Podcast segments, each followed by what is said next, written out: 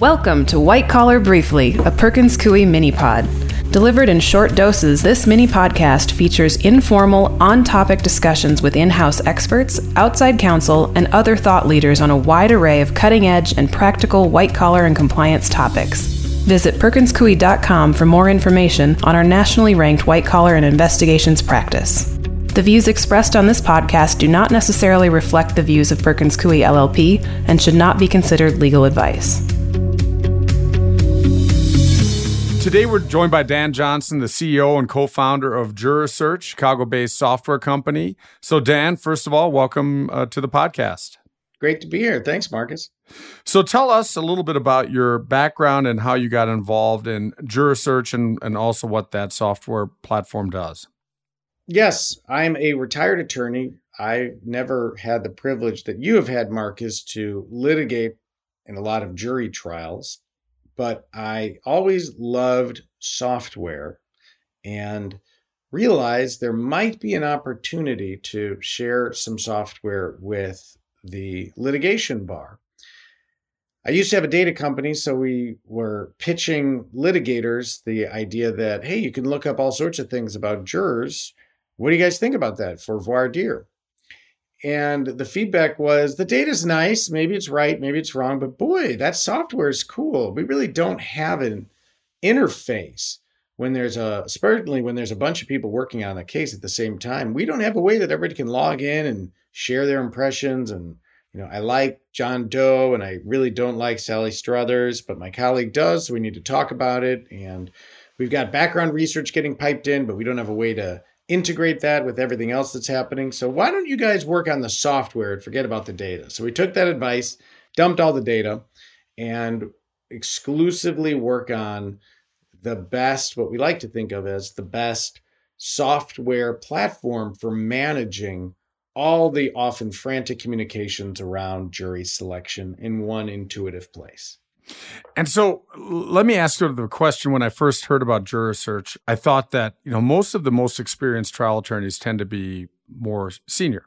And the folks who are more senior tend to be most, more resistant as a group to innovation and to software uh, strategies. In other words, uh, I, I, certainly remember in my days as an AUSA, a lot of our jury uh, selection was done on a notepad with you know notes scribbled and sent to one another. H- how have you found the reality of introducing trial attorneys to this platform to be? In other words, do you get a lot of resistance? Do people say, you know, I don't really need this. I just need my gut feeling and uh, and a notepad uh, to handle jury selection? What what's been the the reception you've you've received from the marketplace. You're right. There is a generational thing. People around our age, so you know, Gen X and younger, we're screen first. Uh, people older than us tend to be paper first, and then they'll move over to the screen sometimes. And so, people that are screen first find it a little shocking that very sophisticated litigators when it's jury selection time, we'll pull out a stack of post its and six different color highlighters and a big old cardboard with a chart written on it, right? With like four rows and a bunch of columns where they will scribble notes down to try to keep track of their impressions of each juror. And that's how it is for a lot of very sophisticated teams when it comes to jury selection. And so most of our clients find us to say, I've been looking for something like this. There's got to be a better way to manage the process. I don't want AI or machine learning. I don't want you to tell me who to pick. I can make my own decisions. I just want it to be all organized so that if I've got a written jury questionnaire, I'm not shuffling through those every time I start questioning another juror to find, you know, page five, I highlighted questions, you know, the answer to question 16 and I'm not scribbling my notes on the margins of the jury cards, which, you know, happens a lot of times. And the challenge when that occurs is you forget something or you don't have all of the relevant notes or materials or research at your fingertips when you've got to make a peremptory strike decision. So sometimes the you know the lead attorney might be a little bit more seasoned and will let the second handle the screen. And so the second will do all the data entry will keep track of everything. And when the seasoned one, who wants to build a rapport with the jury and is making eye contact, and just like, you know, if you're writing notes, typically you want to scribble that note down fast because you're trying to build rapport and make as much eye contact as possible. And so, whether you're using a pen and paper or a, a tablet or a laptop, typically the attorney wants to be zeroed in on the jurors as much as you can. That's where that second or the third really comes in handy to keep track of everything, write it down on, a legal pad or type it into the, the platform so that all those notes are available to the lead attorney to make his or her decision when it comes time to making the call. And in kind of this day and age when a lot of people have essentially virtual lives, how much of uh, the calling of social media platforms, et cetera, do you see attorneys engage in? In other words, how much background checking do people do in, in most of the juries that you've seen, jury selection processes that you've seen? Yeah, quite a bit. It's tougher in federal court where they tend not to give as much time. State court tends to be more uh, inclusive of a more vigorous voir dire process.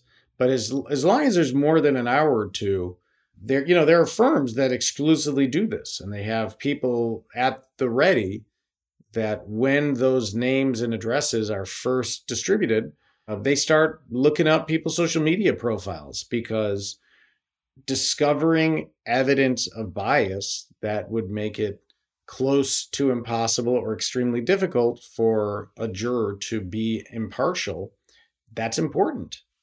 And not every juror is always 100% forthcoming on their background or biases or perspectives. And how do you bring that in? In other words, if you if you've got a, a panel and you know that this one juror said, let's say you're a prosecutor, and they said very uh, sort of anti-government, have anti-government sentiments, you know, how do you see attorneys actually bring that up or bring that in? Do they do sidebars? Do they ask general questions and then use the answers to uh, to try to disqualify that particular person if they say things that are inconsistent with what you've found on their um, on their virtual, you know, in their virtual lives? I've seen it mostly helpful for determining their peremptory strikes, and that they want to know something about a juror less to bring it up to them and more to understand who they'd like to use among their peremptories. They might, uh, if you're on the defense, say they're a Blue Lives Matter person, right? Or they're, you know, just sort of um, QAnon or whatever it is, right? But if you kind of have discovered this, that they're posting it publicly, right? You're not like unearthing a secret. You might then, sometimes they'll ask sort of the hand raiser questions you know anybody here had heard of qanon or you know anybody you know pro you know did any of the george floyd protests or anyone think that the police or the government can't be fair under any circumstances for some members of our society and then have those general open-ended questions knowing that you'd like to get your target to talk about it so you can get them out for cause rather than using one of your peremptories does your platform assist in doing that background investigation? Is it some is it a place where you park the information? How does your platform really process that? Yeah, it's a great question. We we're essentially a bespoke uh, Google Sheets or a very uh, bes- very custom built shared platform for the team and any vendors anywhere around the world. And so we don't do scraping of social media. Any of the automatic products out there, I found aren't that great. It really does take a human to review posts or, you know, profiles to find the relevant nuggets of information. There just aren't, at least in 2022, I haven't discovered any really good programs where you can just sort of plug it in and it'll spit out things they found that are relevant. There are, however, lots of people that are skilled at this that tend to use our platform to work with their clients, you know, the litigators, just say, you've given us the names. Previously, you know, they, they do it without us too, right? They'll just end up emailing a whole bunch of PDFs around. And then is that fire hose of information for the litigator in the courtroom to try to sift through to find the important stuff. So, you know, frantically checking your phone or trying to filter through the emails, or maybe it's a text chain or it's whispers in the courtroom. So that communications issue is what we saw. But the fun part is it does open up access to lots of the vendors out there that do do this sort of social media background research for litigators and it becomes a lot easier to hire these folks to do it because you're on the same platform and you can get their results in a more organized way. You know, one of the things that diff- different litigators obviously have very different approaches. And one of the things i was curious about is someone as you said you you may not have tried a lot of cases yourself but you've certainly been a lot of around a lot of trials and seen a lot of strategies. I, I remember as a, a, prosecutor uh, some folks had uh, uh, the view that they would never want anyone who is big into science fiction uh, on their uh, panel because they're more likely to sort of believe uh, things that may not be based in fact but require a lot of imagination. In other words, they're, they're more likely to maybe believe a defense argument that that is sort of a requires a lot of imagination. And likewise, some some uh, colleagues of, of mine had a thing about like your the chin. If your chin was tilted more than ninety percent up at them when they're asking questions, and if the, in other words, if a juror is giving like kind of the kind of a what we can consider a skeptical look at them. That's another little indicator that they use to to try to decide when to exercise their peremptory challenges. Let's go through a couple different types. Obviously, we have prosecutors, defense attorneys, we have civil litigators, plaintiffs' attorneys, and defense attorneys. Are there certain characteristics or questions that you've seen? let's say defense attorneys use to try to figure out okay i want to get rid of these people who are going to be against my position. I'm going to exercise my peremptory challenges. Have you seen any any questions that that defense counsel, let's say in the criminal context, tend to use, and then we can switch over to the civil context? Yeah, no, it is interesting. I think I do work with a lot of trial consultants. And so I get to sort of hear from them as I'm getting to know them what they find to be most valuable or impactful. A lot of times, certainly in the criminal case, um, respect for authority is an important parameter uh, or skepticism of authority. And so, whether you're kind of a, a rule follower generally, uh, or whether you, you know, sort of have contempt and disdain for those that break the rules, often, you know, intentionally, uh, is a, often a good filter for whether you know the government or the defense might want that juror uh, to be impaneled.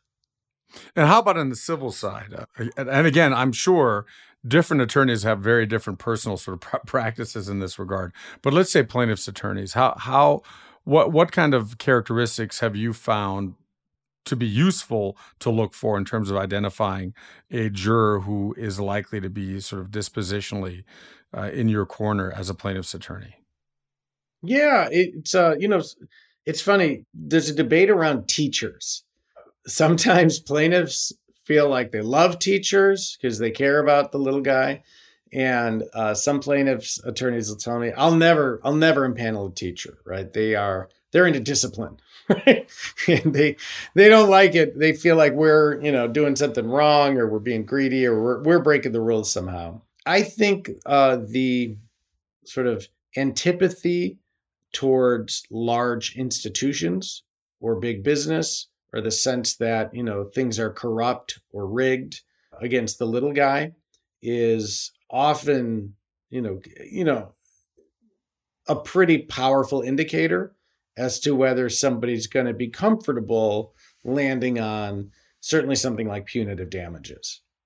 And I'm going to guess that you've seen some situations where you and the jury consultant and the attorneys were very confident that you had the right person on the jury, and, and it turned out that you guys were wrong. I certainly have had that happen, or vice versa.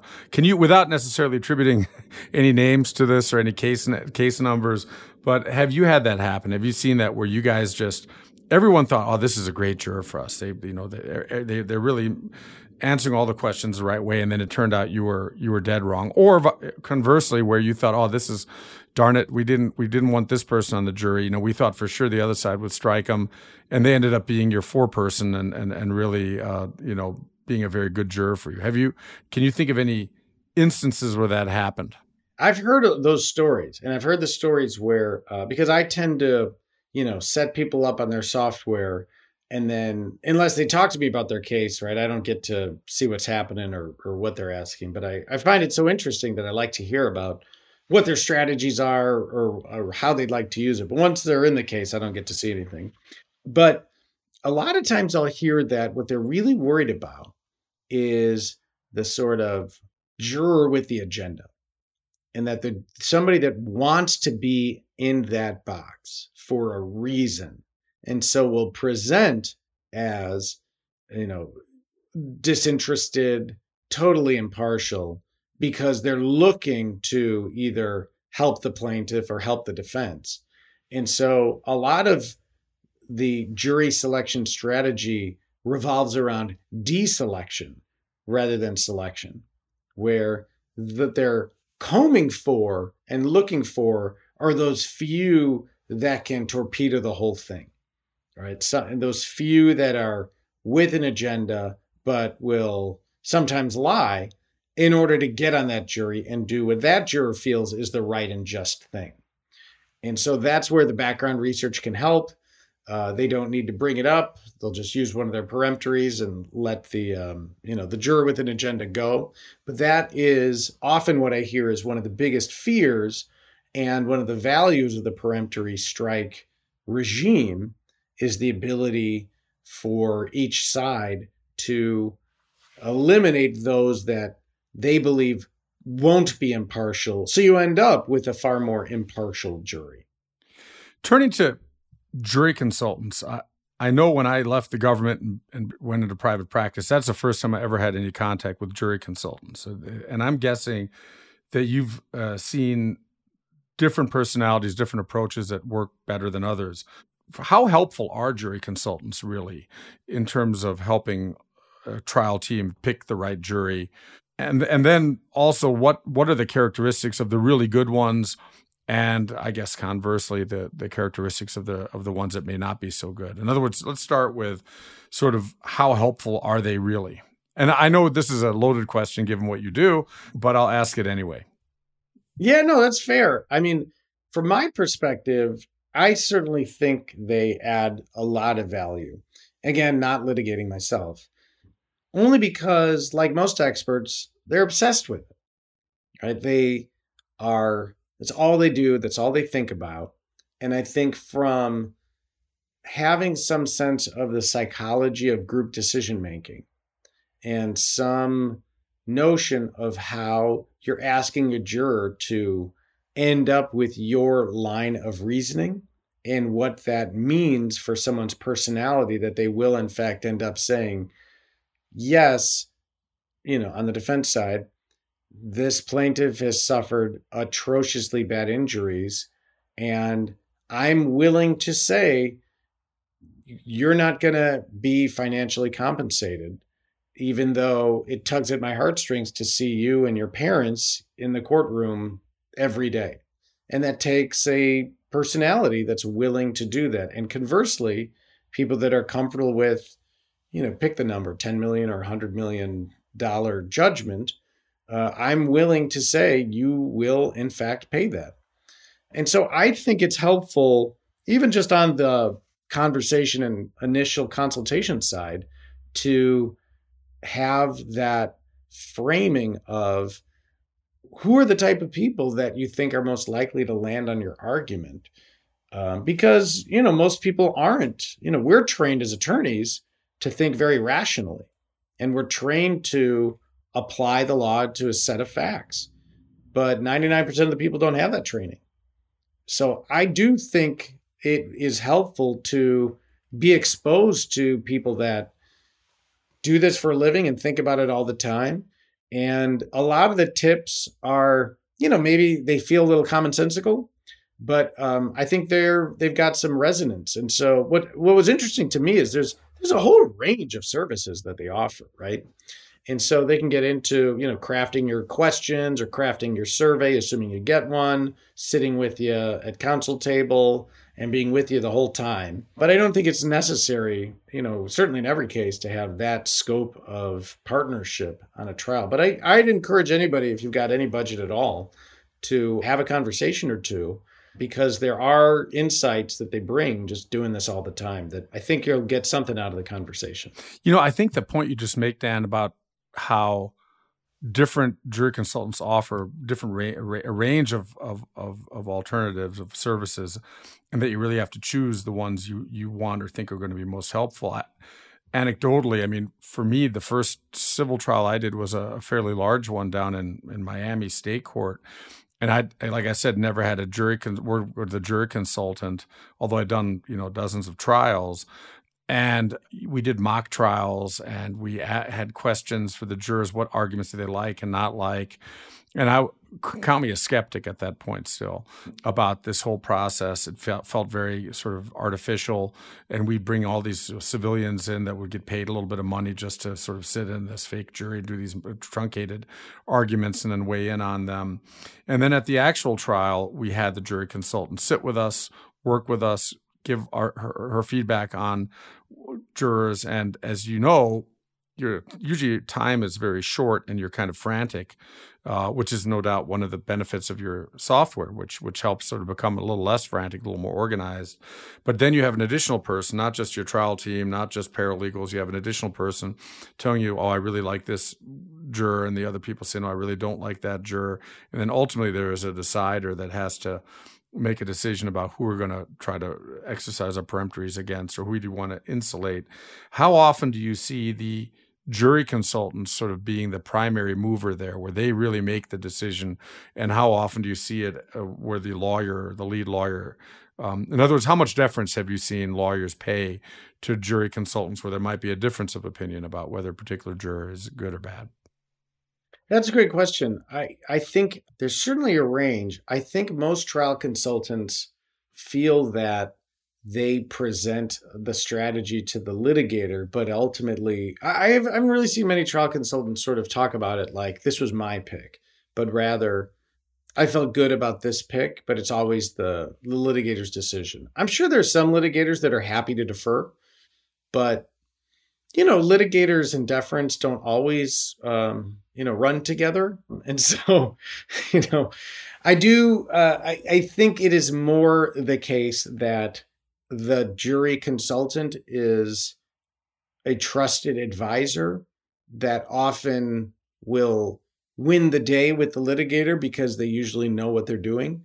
But sometimes their gut calls and those are it's ultimately the litigator's decision. So I think uh, I you know there is a range, uh, but I do think I at least I've heard more that when the trial consultant's more involved from the beginning, helping to shape the narrative, testing some of the narrative themes, um, and you know, crafting some of the questions, reviewing the answers as they come in. Um, it makes for a more collaborative relationship when it comes time to picking those jurors. And in the federal system, typically the uh, attorneys play less of a role in terms of jury selection in the sense that they, especially on the criminal side, often judges will want to have the questions given to them. They'll the judges will ask the questions, and you can ask like one or two follow ups. Uh, the one of the big differences I noticed in this Miami trial is that basically you could kind of there were very few parameters or limits around what you could do in terms of talking to the jury. Um, what have you seen from attorneys that you really like? Like, what type of personality types have you seen that do really well with jurors, and and what personality types have you seen that that sort of rub the jurors the wrong way? Yeah, that's interesting. I, I do. There's a big difference in federal and state court, and federal court is typically very truncated and uh, often judge centric process. And state courts, they vary widely in how they run jury selection. And sometimes judges still like to run a very tight ship uh, at the risk of jurors with an agenda making it on without really a vigorous process of vetting. And sometimes they really let the attorneys, you know, battle it out to end up with only the jury pool that's been uh, vetted in the sense that anyone with any objections has been removed. Um, and so it is a fine line because the attorney is always trying to appear, you know, friendly and trusted uh, and somebody that the juror is rooting for as a you know honest person that's doing the right thing while at the same time aggressively getting rid of people that are going to be adverse to the client's interests. And so i do think it's helpful to always go in with more than one person so that if somebody else needs to stand up and ask some tough questions they can uh, and then the lead attorney can sort of remain the friendlier one um, I think it's it's just really hard, and I get it on the uh, on the prosecutor or the public defender side. There's just not the resources to do it with somebody else. It's just really a challenge to do it by yourself. Yeah, you know, one of the um, uh, one of the things that that I think really sort of jumped out at me, at least in context of a of doing that first trial on on the, on the state side, is you know how important it is to have that initial reaction of the jury as a pool because they're all it's kind of them against in their mind their team and if you start attacking any of their people you know their members of their team uh, even if the juror is totally providing inappropriate answers or, or seems totally disinterested in the process they, they hold it against you. And, I, and one of the things we noticed is that you know one of the sides took a very sort of lect- lecturing approach to jury selection and it really seemed to go down very badly with the jurors, whereas whereas the other side try to be more friendly and sort of really engage them and, and, and talk. And one of the, and I'm curious to get your feedback on this, one of the things I think was important, it's something that we always were taught in the U.S. Attorney's Office is to be a fair, a fair person so that the jury looks at you as a, as someone they can rely on. In other words, if if if I'm the prosecutor and I ask a question about you know defendants and some guy says something like you know well I think criminals should go to jail, you know you could then just say well okay this is a good guy for us so I'm going to not ask any more questions or you can hold them to the, their feet to the fire a little bit and make sure that they're going to be fair to both sides. In other words, they're not just hey I think this the government's right always so therefore we should put people in jail. So we really we were always trained to both because it's the right thing to do, but also because when jurors are watching you, they say, "Oh, this guy is really fair to both sides. He asks questions that may get an answer that are bad for him, or they may be good for him." And I put those in quotes.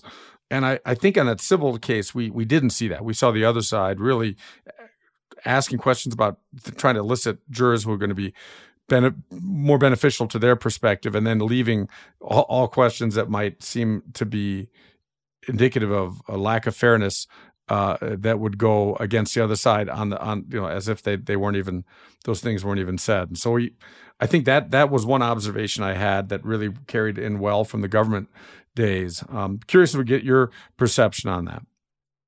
Yeah, you know, I there's something noble about a jury whenever it's uh, impaneled, and it's really an American experiment. I always like it when there's sort of a, a a bit of a speech about it, you know, when the the gratitude for their service is expressed sincerely and the gravity of the task before them as citizens in our republic. Uh, I do think it's ennobling, and I do. I would encourage litigators to spend a little time, you know, thanking them uh, on behalf of you know a unique American government institution. Um, I do think that tends to lead to quote better behavior by citizens serving as jurors when they're sort of called to it. And most of, it's interesting, right? I, I get into a lot of the studies and you know the judges that work on this stuff because I have a court product too.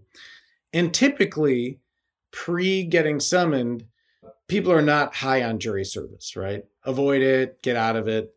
But once people do it, their perspective of jury service skyrockets. Most people have an excellent experience at jury service if they actually do a trial. And they're kind of proud of themselves for participating. There are always exceptions, but generally, the sort of a baseline view of jury duty is pretty low before it starts and it goes way high after it happens. And I think that speaks well of, you know, juries in general. You know, we're in the post COVID, or at least one hopes post COVID um, phase And I'm I'm wondering whether that you've seen that that has any impact on jury trials. We often hear about the vanishing jury trial, how you know there were once so many jury trials and now there's so few, and obviously big law firms really the people with the most jury trial experience tend to be people who came to law firms from the government, let's say, um, as opposed to tr- trial experience gained while at a large law firm because companies rationally try to avoid trials whenever possible. What are your thoughts on on on, on sort of the post COVID reality of, of jury selection and jury trials? Yeah, I think um, I mean typically pre COVID, right, about 150,000 jury trials a year you know, 5,000 federal, the rest state. That plummeted during the pandemic to a trickle.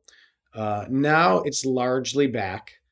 And there's a backlog I read or heard somebody speak about, about a two year ish backlog. And so the pace of jury trials is picking up, the volume is larger. You know, a lot of settlements, you know, a lot of people will, um, you know, a lot, a lot of cases settle. This happens to me a lot where you know people are all ready to go on the platform uh, and the first 10 jurors come in and then that's when they reach the settlement and so um, you know sometimes it takes having a jury actually getting impaneled before the parties are ready to reach an agreement that neither one of them really likes but they get there but i i think that the the back there is a backlog and the uh, the judges that are struggling with it are very cognizant of it and I think are looking for any efficiencies um, to improve the process so that more of these cases can get heard. You know, prior to our, our conversation now, we had talked about the ABA uh, model rules on technological or technology competence. How, how does how do they factor into what you do, what you see? Yeah, I mean, I, there's a you know uh, a general model rule that attorneys are to be uh, in, improve their competence at technology, right? That we, you know, typewriters aren't really, you know, appropriate any longer, and so just as our ability to write using word processing software is really standard these days, I think in other aspects of litigation, jury selection being one of them using modern tools to ensure that notes aren't lost, all information is readily available, any background research can be integrated along with courtroom impressions. I think that's typically a, a good move for litigators to do and take advantage of the technological advances that are broadly available. You know, you, uh, you, and we don't need to get into all the details uh, of the background of this particular case, but I saw on your website you mentioned a uh, a case uh, in which a judge, um, months after the case was over, sua sponte, and without any motion from the other side, essentially found that there were Batson violations in in a in a federal case. I, happen to think know the case um, and and know sort of the circumstances there, which were very difficult uh, for the people involved. Um, because again, in this case, the judge came out many months after the trial was over and said, "Hey, I've been thinking about this for a while. Government, tell me why you struck this juror um, or these jurors. Uh, how how is your platform helpful in terms of being able to not avoid those situations and i don't think they come up that often but to to address situations where whatever the context later there's an allegation of bias or some other in, misconduct relating to uh, the jury selection. Yeah it's a great question uh, and it's a refresher to listeners that might not be as familiar. Supreme court case law uh, has made clear that peremptory challenges are permitted for any reason except on the basis of race or gender and so it's broadly considered Batson challenges after the, the case, uh, where Batson was the um, defendant who became the plaintiff and brought this allegation, uh, which Supreme Court ultimately affirmed that the prosecutor uh, was striking all African American jurors, uh, and that became impermissible. The challenge, like a lot of you know implicit bias in our society, uh, is how to demonstrate that or show that and on the government side or on the civil side, right? You can bring a Batson challenge on a civil case too, uh, to ensure that every peremptory strike, there is a Batson compliant reason to justify the strike. and uh, meaning race or gender neutral.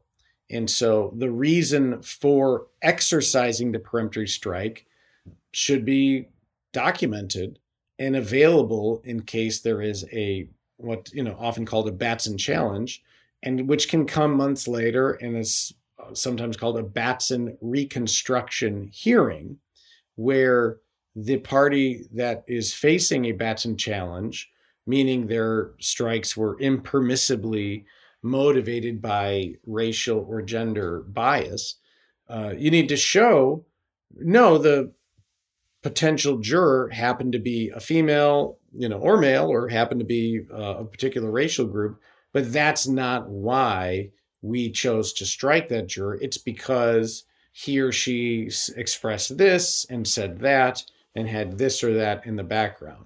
And thus, we didn't feel he or she could be an impartial juror. The challenge, of course, in this case that you mentioned, but it can happen anywhere, is that in a fast paced jury selection, finding those scribbled notes as to why a peremptory challenge was exercised for a particular juror can be a problem. And the nice part about software is that it's all saved, it's organized. You know, you have to put it in there. And so your notes as to why you chose to exercise a peremptory strike are kept in a really easy way. So even if in the middle of trial, you've got your notes, you've got your motivation, you've got your reason. And for a training exercise, you know, it's a good practice for, you know, new litigators and new associates to be, you know, refreshed and, and remember, hey, when you want to strike somebody, go through and make sure you know that there is in fact a legitimate reason to exercise that strike because if you don't have one maybe you shouldn't exercise that strike right? That maybe that's implicit bias that's manifesting so it's a good gut check to make sure everyone's you know sort of staying on the straight and narrow. But those Batson reconstruction hearings can be um, chilling because you know in this case they come up sua sponte they could come up months later. So it's good practice to have a very vigorous you know system of recording all of the notes that are your reasons for each of these uh, per, uh, peremptory strikes and so maybe ending where where where we might have otherwise begun uh, you know dan how did you get into this line of work? I mean, as I understand it, you're a University of Chicago Law School graduate. Sorry to see that you did not get into Northwestern. That must be the reason you went to University of Chicago. No, obviously, great. Stings. You know, you don't need to rub salt in the wound. A, uh, a very, very fine institution that I actually had the privilege of teaching a class at for for a period of time, and a lot of my colleagues and oh, former colleagues teach. Yeah, great, great, great school. Um, oh, that's great. Uh, but uh, how did you go from from the from going to the University of Chicago Law School, graduating, and then how did you get to where you are now doing uh, juror focused uh, software work? Yeah, I mean, long and winding road, but I really I love software. I just love the idea that you can hear what people are struggling with, hear their workflow challenges, and you can create something that if it solves, you know, if, if you know, you and I talk, and you're like, you know, the, I, I just don't have a way to do this. And if I can solve that for you, well, the same thing's going to work for a hundred other people or a thousand other people that are in the same shoes. So I just love that whole idea that you solve a problem for somebody and it's totally replicable uh, for a thousand new people. And uh, it was really a trial consultant in Chicago uh, you know, I was pitching this idea of data, and you know, you can look up anything about somebody these days, which you can. Uh, and he said, "Yeah, I don't know if I trust all that. You know, what magazines they subscribe to, or you know, maybe uh, you know, there was a, a survey, and you know, people ex- somebody extrapolates, and I'm sure they're very smart people that he's probably against, you know, whatever climate change, or you know, maybe he's for abortion rights, or whatever it is. So eh, maybe that's true, maybe it's not.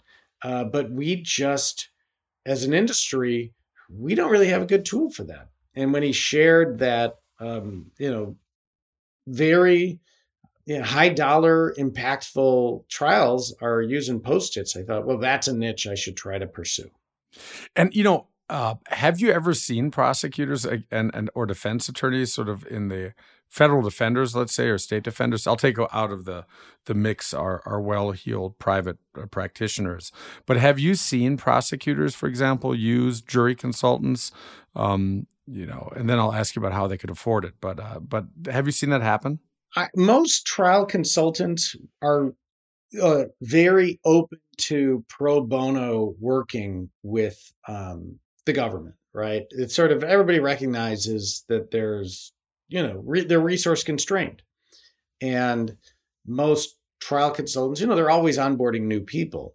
And so whether it's uh, you know because they happen to believe it, you know, maybe they're sort of more on defense oriented people or they're more prosecution oriented people and they just kind of want to help. But if you know some of your folks on the government side are listening, I think they should ask. You know, I've been pleasantly surprised because you know I've got government clients. We're free to government agencies for the same reason, right? They, they're resource constrained, and so um, a lot of times one, one state's attorney told me, "I like the software. It's good. You know, it's a lot better than what we're doing. But what I really like is the idea that there's an expert on the other side. That when I'm facing a tough call, I want to be able to ask a question and that expert, you know, they're seeing everything in real time too.